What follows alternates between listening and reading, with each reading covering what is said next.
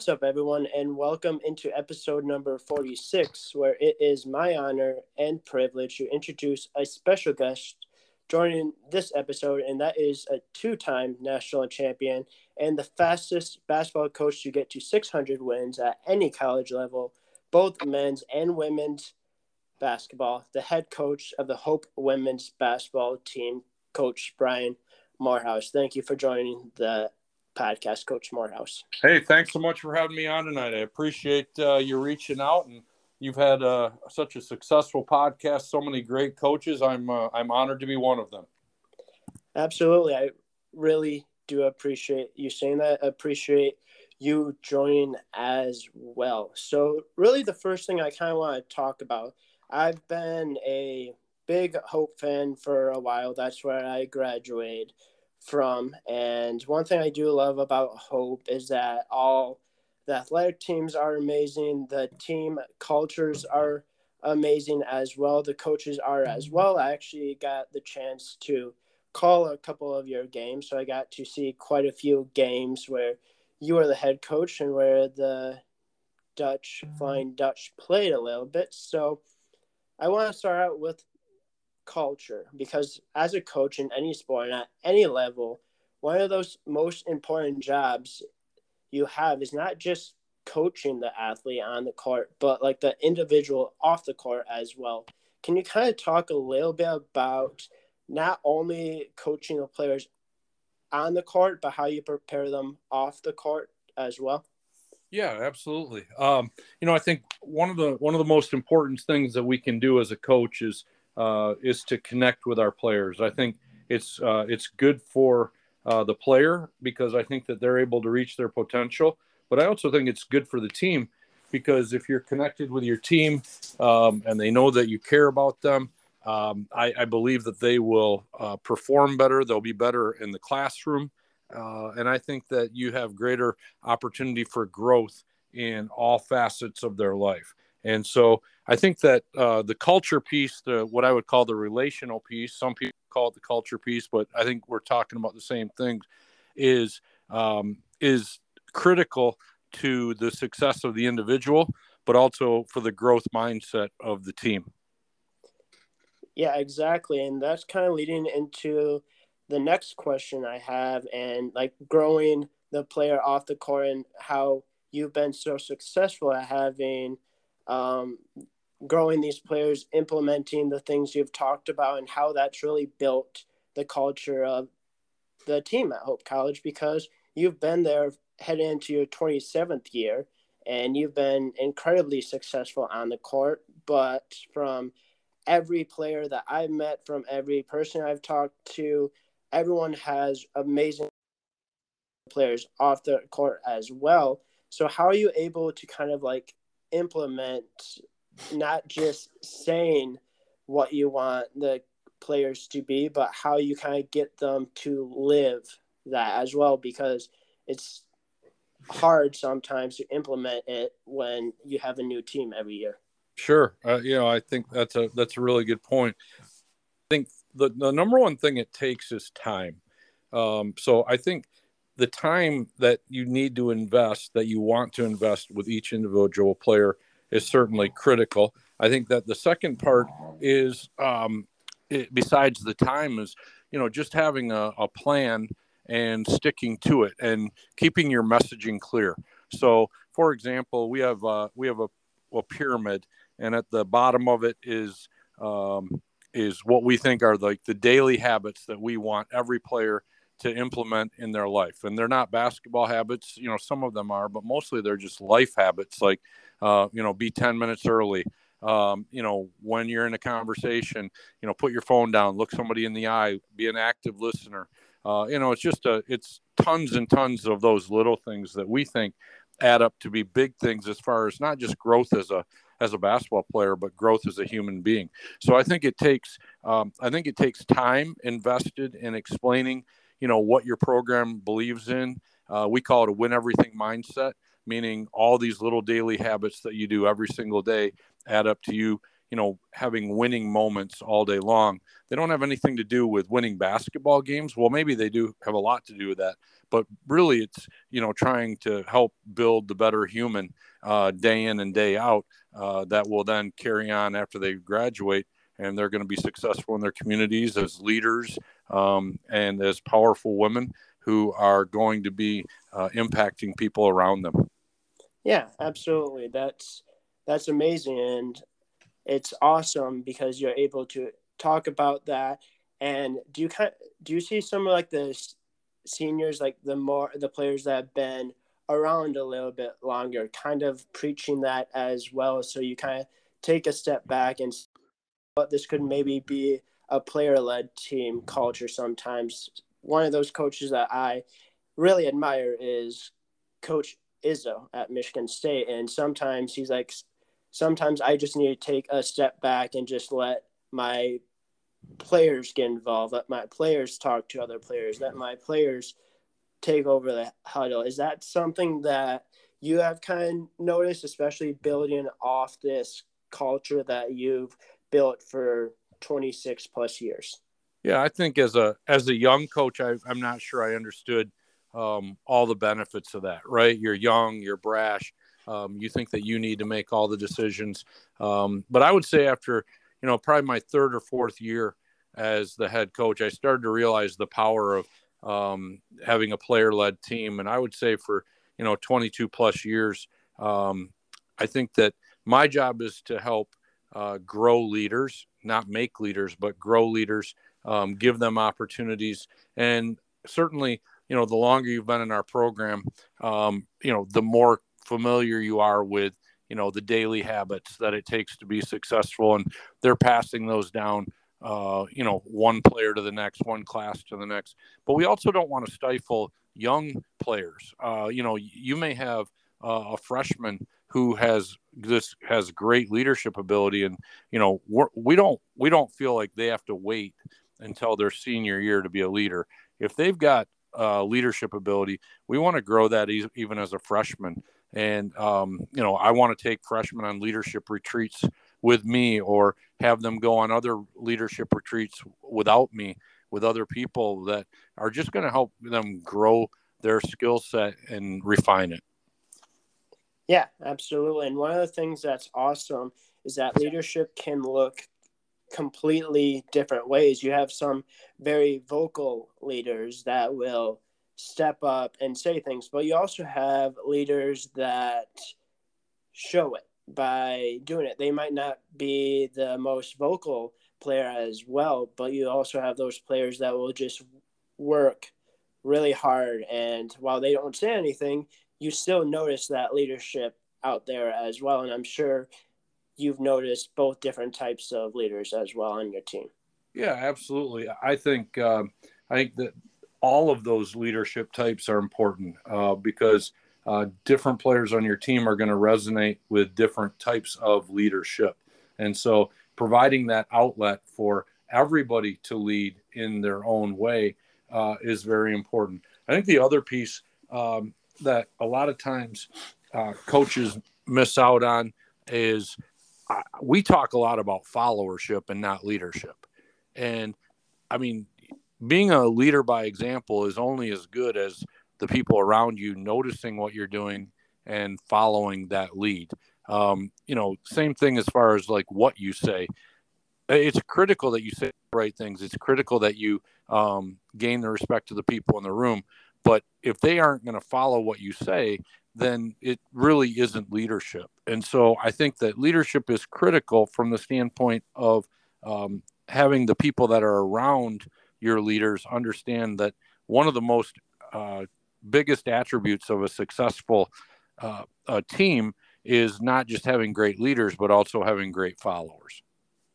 Yeah, exactly. And those leaders should be more than willing to be able to take criticism as well because they're a leader. And when the quote unquote followers, they sometimes want to lead the practice. You can have different leaders every single day, which is how you kind of build build a culture is by having players step up and doing the right thing day yeah. in and day out.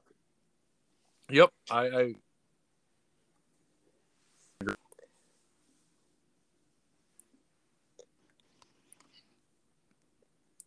Yeah, so we were we've been talking a little bit about culture and how it's very important. And while you do have a very good team culture, you also have a culture of winning basketball game and that re- basketball games, and that really showed last year when you won the national championship for the second time.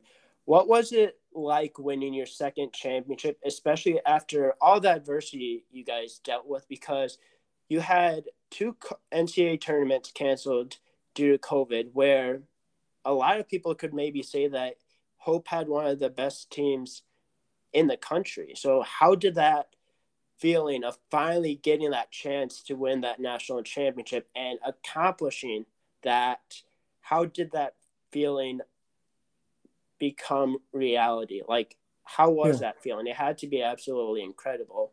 Well, I mean, so I've been to three Final Fours with our program.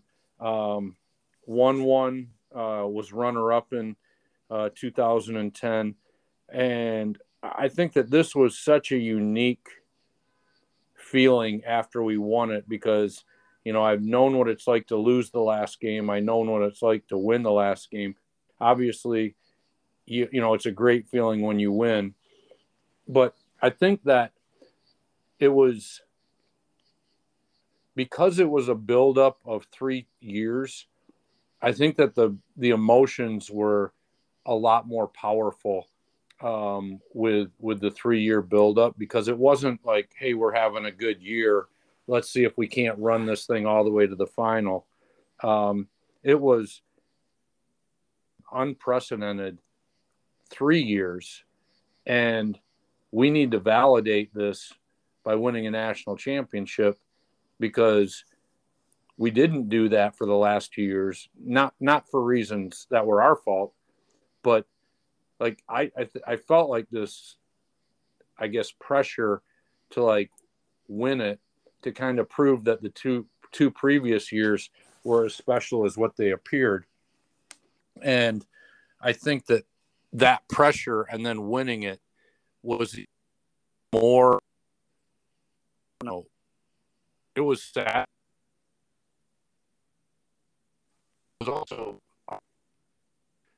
the biggest experience. Yeah, and you also had three super seniors come back as well. You had Kennedy Schoonveld, you had Olivia Vasco, you had Sydney Muller, you had those three super seniors come back. So that that had to be a unique and cool experience to have them finally win it. While it is awesome that everyone else got to experience it, they came back solely, I believe. Well, one of the reasons probably was to win that national championship. Yeah, I think you're right. I think that was a, that was a big push. I mean, I think that uh, they had felt. Um, I, if I say robbed, it's going to sound like they didn't have a good you know junior and senior year. I, I, that's really not the word I'm looking for, but um, they they just felt like they had really an unfinished experience where they wanted to they wanted to test themselves against the very best in the United States, and um, however that might end up, they wanted some finality to a season and not have it be interrupted halfway through the tournament. Um, whether it was winning or losing, they just wanted a chance to see a season all the way through to the end. Yeah, especially after that amazing game in DeVos against Illinois Wesleyan, where I think you guys came back down at nine with less than three minutes ago, I believe. I remember that was an incredible game. I was at that game, and that was probably by far the loudest I've ever heard um, DeVos Fieldhouse.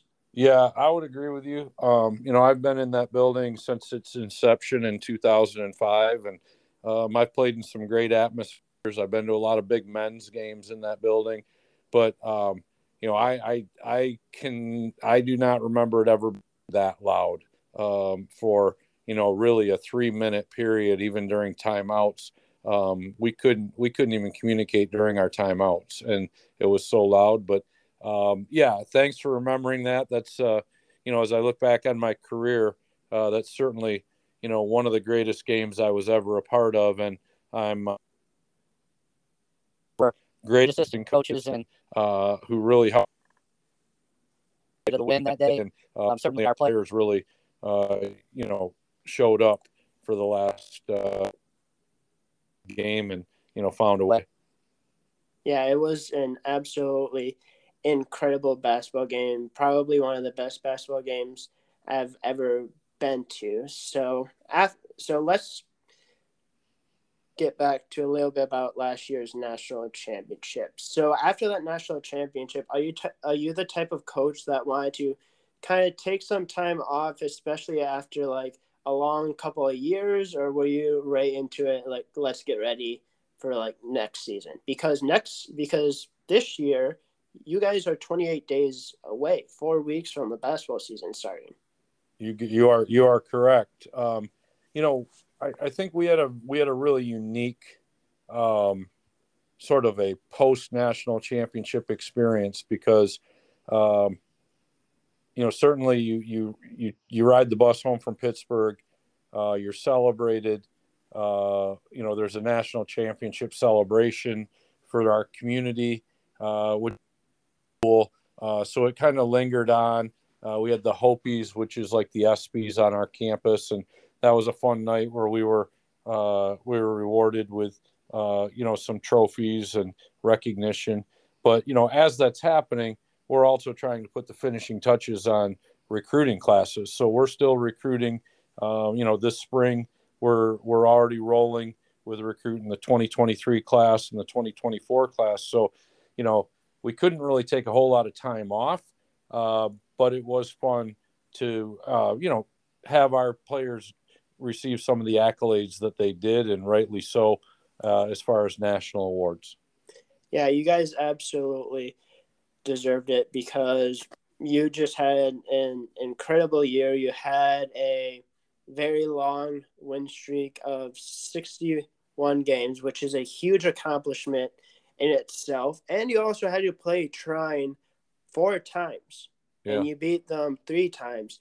Can yeah. you kind of talk a little bit about having to play the same opponent four different times? Because that has to be hard. You guys have to know exactly what each team are going to do. So, how do you prepare for that? How do you, do you change anything, or do you like where we like what we have and we're just going to kind of run with it because we've been successful with what we've have yeah that's a that's a really great question and um you know you're the first person that's asked me that and i think it is like actually one of the most important questions uh, for our national championship run so um, our goal was to not change too much heading to the final four but we also knew that we were playing you know, one of the toughest I've ever gone up against.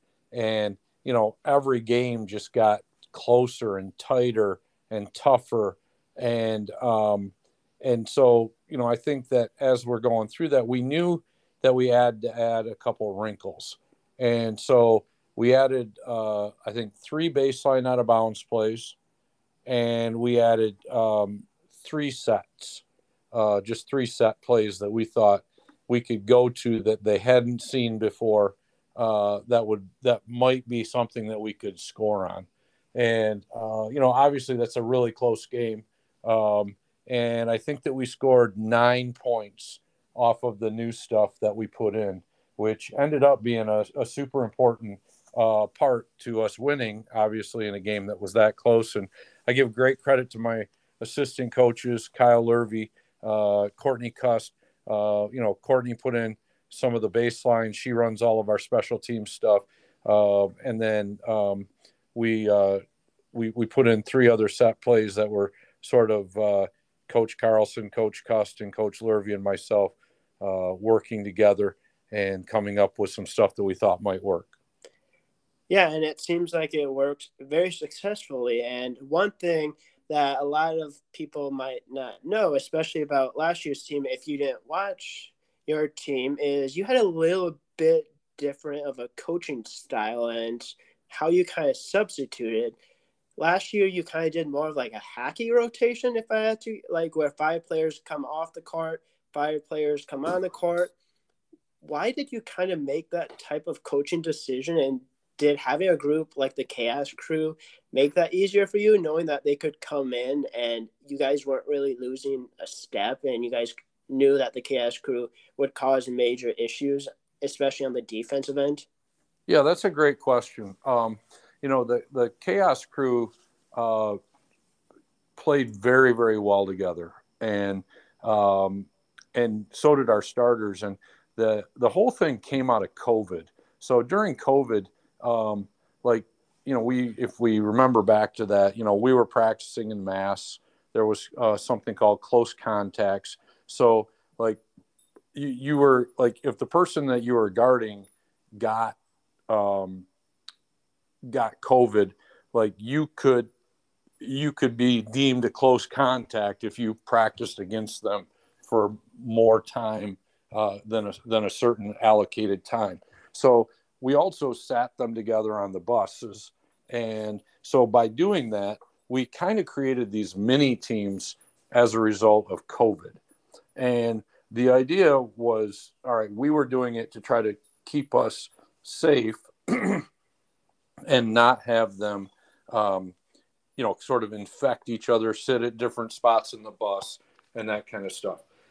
What happened out of that is that because they practiced together every day, we started started to develop these separate identities between the two groups, and we decided that they played so well together that we were going to start to actually play them in um, in groupings instead of subbing uh, you know, two players and then keeping three players on and then gradually subbing other players in.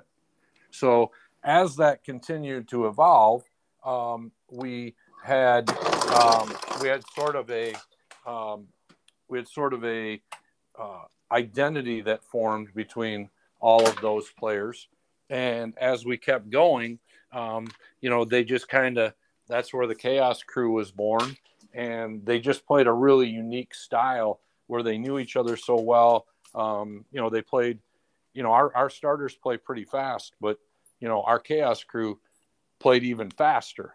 And they just developed this sixth sense uh, with each other of always knowing where each other were. And it was like they didn't even look where they were passing, they just knew um, kind of where they were. And like you would see them make blind passes and you're like, how did she see her? But they just had this sense of each other. Then in January, unfortunately, Savannah Feenstra tore her ACL. And so we had to make some decisions. And what we decided to do was keep our starters together, but then only sub four players and then um, augment that with Sydney Muller and uh, Kennedy Schoonveld kind of splitting that time that um, that Savannah had, and we also had to move some people around. So we moved Hannah Smith to the five position where Savannah had been, and then we played um, Claire Bagley some at the four position. We played Kennedy Schoonveld some at the four position, and so then we started to juggle our lineups a little bit from the pure chaos group, but we still tried to keep them together as much as we could. Yeah, that that makes absolute sense. And speaking of Hannah Smith, Kennedy Schoonveld, all all like the super seniors, the seniors last year, they're they've gra- they've graduated. So it's going to look a completely a little different of a team and that's what happens every year. You always have players graduate.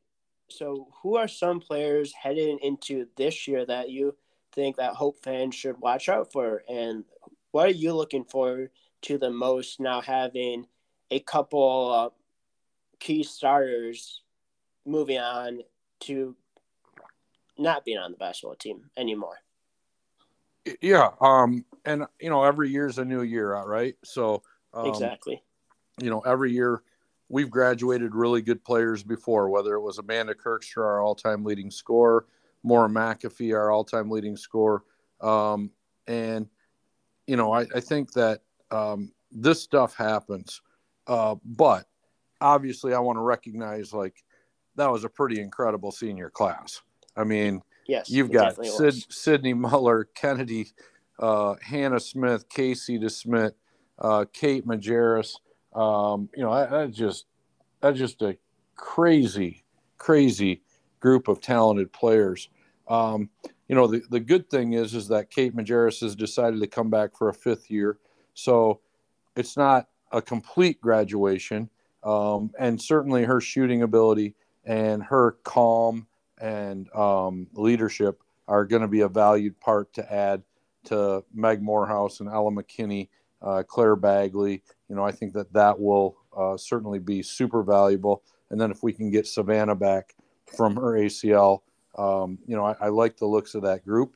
Uh, we're just going to have to have some of our younger players develop and be able to kind of develop into their own, like, hopefully mini chaos group. Exactly. And having Kate Majerus back, I think she sat about 35, 40% from three around there. Maybe, maybe I'm a little off from last year. Having yeah, she actually led the nation in three point shooting for two years in a row at uh, at a ridiculous 50% from three. So, um, like it was a, it's a crazy stat because people don't shoot that from three, but uh, you know she she just uh, she didn't miss, and obviously that stretched the floor for other people around her. Exactly, and you were talking about um, having Meg Morehouse back. Um, your your daughter, how has it been having to coach her a little bit now that she's at she's at Hope? It has to be a pretty unique experience finally coaching your own daughter. I know that we've seen college coaches coach their sons, daughters, cousins, all that. Like you got Tom Izzo, you got Mike Krzyzewski, you got mm-hmm. um, you got Boeheim over mm-hmm. in Syracuse. It has to be a pretty cool experience to finally say, "Hey, you know what, my my own daughter, my own son, I'm finally getting to coach them in college." Yeah, it's been incredible. Um, you know, actually, when when she was trying to make her decision on whether she was going to, you know, take scholarship offers and go other places or come to Hope and play. Um, you know, one of the people I called was uh, Vic Schaefer, and Vic was uh, the coach at Mississippi State, and he recently took the job at Texas for women's basketball, and his daughter Blair played for him, and she was a very good player. Um, she wasn't the best player on the team, but she was an important cog to what they were doing and I just asked him, you know, like what was it like? Uh, would he recommend it? Um, you know, do you did did he think, um, you know, if he had to do it all over again, would he do it? I had Blair talk to Meg um, and just kind of share what it was like. Um, I was in a unique. Um, I, I was uh, I was in a unique position because I played for my dad. So I'd kind of been through that. I knew what it was like. Um, and so, yeah, I mean, we, we consulted with some different people, but in the end, um, I didn't even recruit Meg. Um, only my assistant coaches talked to her about her decision and recruited her. And, and I was just kind of trying to play the role as her dad during that whole process. Yeah, that, that makes complete sense. So going to kind of step back a little bit and look at the bigger picture of your coaching career because you've had a very long, successful coaching career. Hopefully, you have many, many more years as well because I know the Hope community loves what you do. I know the players love what you do. I know that you give back to the community as well. I've I've just heard absolutely incredible things about you as a coach, as an individual from talking with the players I've I've known a couple of players as well. So, like, kind of like looking back at your coaching 26 years, what would you say maybe are some of like the proudest moments you have had as a coach? I know we did talk about the Illinois Wesleyan game, probably mm-hmm. the two national championships are there, but is there any like, do you have like a story, anything that you know, like, maybe this isn't known, but you're like as head coach, you're like, that is a moment I'll never forget? Yeah, the, the best game I have ever been a part of was the Sweet 16 game in 2006. Um, we were playing Washington University in St. Louis at DePauw. Um, they were the number, I don't know, like four ranked team in the country. Uh, we were like number six. Um, DePauw was number three, I want to say, in the nation. And so it was crazy the amount of like talented teams. Uh, Wash U was coming off national championships. Uh, like they were the they were the Tennessee, uh, you know, of the 2000s, and um, like Tennessee was in the 90s, and UConn is now. Like that was Wash U, and just a great game. It ended up being in the 90s, like just shots going in from everywhere. Two really good defensive teams. They have a Hall of Fame coach uh, who nobody gets their teams ready better than Nancy Fahey did. Um, and you know, we just played, we, we balled out, man. We played like the best game. Uh, we had to play every bit of that, um, you know, to win. And we, we played just one of the most magnificent games. And then we had to turn around the next morning and prep for DePauw, who was ranked super high and beat them on their home floor that afternoon. So uh, it was, it was a crazy weekend. Um, I kind of think that we won the national championship in the Sweet 16 and the Elite Eight. Um, not not to take anything away from the Final Four, but like I thought that those games in the Sweet 16 were some of the toughest that we've ever played in my career. Yeah, and you see tournament games in any level of basketball before the national championship game, and you you say, "Wow, like that's probably the best game of the whole tournament." Like mm-hmm. the, you don't. There's now a whole and this again, I agree with you. This is no like shot at any of the teams in the national tournament, national title game, nothing. But you see some games where you're like, there's no way the national championship can oh can overcome that, can be a better game. Now we did now we've seen some national championships do that, like when North Car- North Carolina, we've seen some national championships as well. But sometimes those Sweet 16, Elite Eight, Final Four games are just a lot more memorable or well known, like Michigan State Duke. That was probably one of the. I'm a big Michigan State fan, but that's one of the best um, basketball games I've ever seen, and that was the Elite Eight. Yeah, uh, you know, I think I think that you can uh, you can certainly lose a national championship in the previous rounds, right? Um, but sometimes the toughest game that you play and win um, isn't always in the national championship game. It's in a it's in a previous game, and um, you know that just that sometimes like I, I think it takes uh, I think it takes three things to win a national championship: health, um, a little bit of luck, and you can't have a bad seven minutes. Like you can have a bad two minutes, you can have a bad three minutes, but like you can't have a bad seven minutes and recover because you're not going to win those games. Exactly. So I got one last um, big picture question, and then after that, I got one final question. And this next question is going to be: When you decide to finally call it a coaching career, which could be at any time, but um, what are some of the things that you hope that players and fans remember about your time at Hope? Like once you call it a career, let's say after you do that, you come back 10, 15 years later, what would you want some of your players or fans saying about your time at Hope? You know, I think that I cared about them more as people than I did as players. I think that's a big one. Um, I think the other part would be that I helped to develop them into strong uh, women with incredible leadership skills that they could just take into the next phase of their life as they led their families, uh, as they were uh, leaders in their in their businesses, um, in their professions, um, and also just leaders in their community. Whether that's doing uh, helping out people that um, are are have less than they do, um, you know, just making sure that it isn't all about them, but it's about making everyone around them better. And hopefully, I've been able to build those um, build those characteristics into our players because you know the basketball stuff, the wins and the losses, like those are done the day that you graduate. But like the the life skills, you know, hopefully they're going to go out and impact people around them, you know, for the rest of their lives.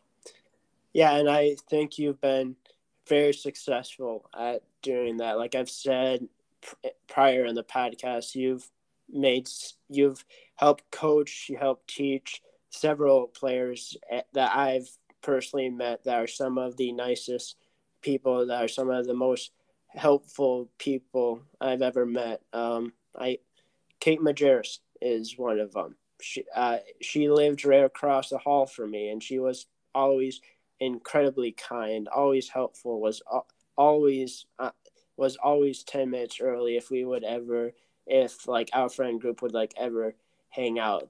You've just been so successful and been doing it for so long. I definitely think you've made a very strong and deep impact in not only the players' lives, but I think the people that the players meet in the future. And I, at me and the Hope community, appreciate everything you do, and we hope you stick around for quite a bit longer. I, I appreciate that. You know, I love my job, um, and I'm fortunate that I've been surrounded by like great players who come from great families, and certainly have a great coaching staff. Uh, so for me, um, you know, the idea is to do it at the very top of my abilities for as long as I can. But you know, when when I'm no longer, when I start to lose some of my energy, when I start to, you know, not want to, um, you know, put everything I have into every practice and everything, I'll know it's time to be done. But I think I'm a ways away from that. Yeah, absolutely. And so that I'm going to go into the last question, but before I ask it, I do want to say thank you again so much for joining the podcast. It's been absolutely incredible talking to you about your basketball program, learning about the different culture and how you coach. So it's been absolutely incredible learning that's learning all about that and well, it's been a great Yeah, I I really appreciate you reaching out and giving giving us the opportunity to chat about something I have a passion for and I, I really appreciate that you have an appreciation for it uh, it's a it's a great combo tonight. Yeah, absolutely. So the last question is more of a kind of like fun question. But um, so when you're not coaching, are there like any sports you other sports you enjoy watching? Are you mainly just basketball? Do you have like a favorite team in any of those sports, or is it mainly yeah. mainly basketball? No, I I love athletics. Um, you know, I I I didn't understand soccer for the longest time, and my daughter played in high school, and I gained a great appreciation for the game of soccer. But if you had to, if you had to hold me to one thing, um, I love the Detroit Tigers, um, and I love baseball. Uh, I've been to every major league stadium except for five. I have five left to go, and I have gone to all of them with my two best friends, and we still. Uh, we have to hit Seattle and four four uh, teams in California, and we'll have visited every Major League Baseball team um, and and their parks. So that's been a great uh, that's been a great thing to do. Um, I mean, it's it. I'm I'm pained by the fact that the Tigers have not been better, but today is a new day. Today they hired a GM, Scott Harris, and we are back. We are going to win. We are going to develop a program and the glory days of the Tigers are about to return. I I absolutely agree, and I was just going to bring up that fact that they hired Scott Harris. I absolutely love that hire. Uh, he's done great things as a GM of the Giants. So hopefully the Tigers will be back because for the longest time the Tigers have been very good. In the last like six, seven years they haven't been very good. But I definitely think Detroit sports are on the up and up. So one last question. I know you're a big baseball fan.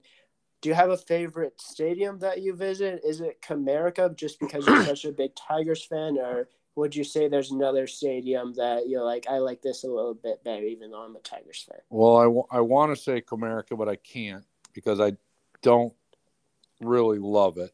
Um, I, I love Tiger Stadium, um, and I tolerate Comerica but I think there's some things I would change if I was the new GM, but we don't have to go there. I'm going to break it into two separate categories. I'm Okay. going to go old school stadiums, right? And Yeah. if I'm going old school stadium, I'm going Fenway Park with Absolutely. a close runner up, very close runner up of Wrigley Field.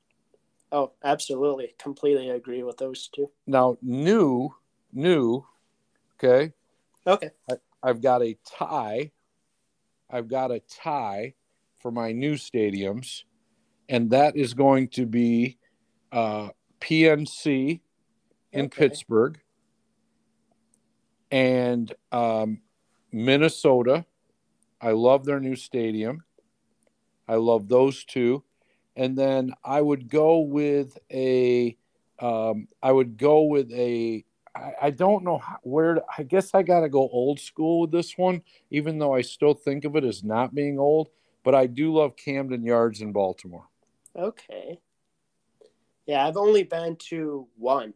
I'm a big base. I am a big baseball fan. I went to several Lansing Lugnuts games, which I'm right by. I've been to the Whitecaps games. I've been to Toledo Mud Hens games. I've been to the Tigers games.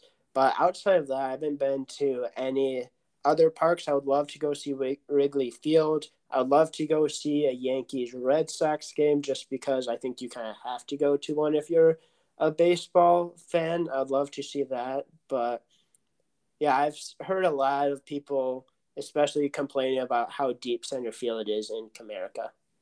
Yeah, it's just weird, honestly. Um, but you know what? Um, Toledo has a great stadium. Like I love going there. That place is awesome. And I've never been to a Lugnuts game. Um, but I think the Whitecaps have a really nice stadium. And you know, I think that you know you're seeing some of the local flavor, and you can really see some of the talent as it gets better as you uh, you know as they're as they're growing and, and improving on their way to Comerica.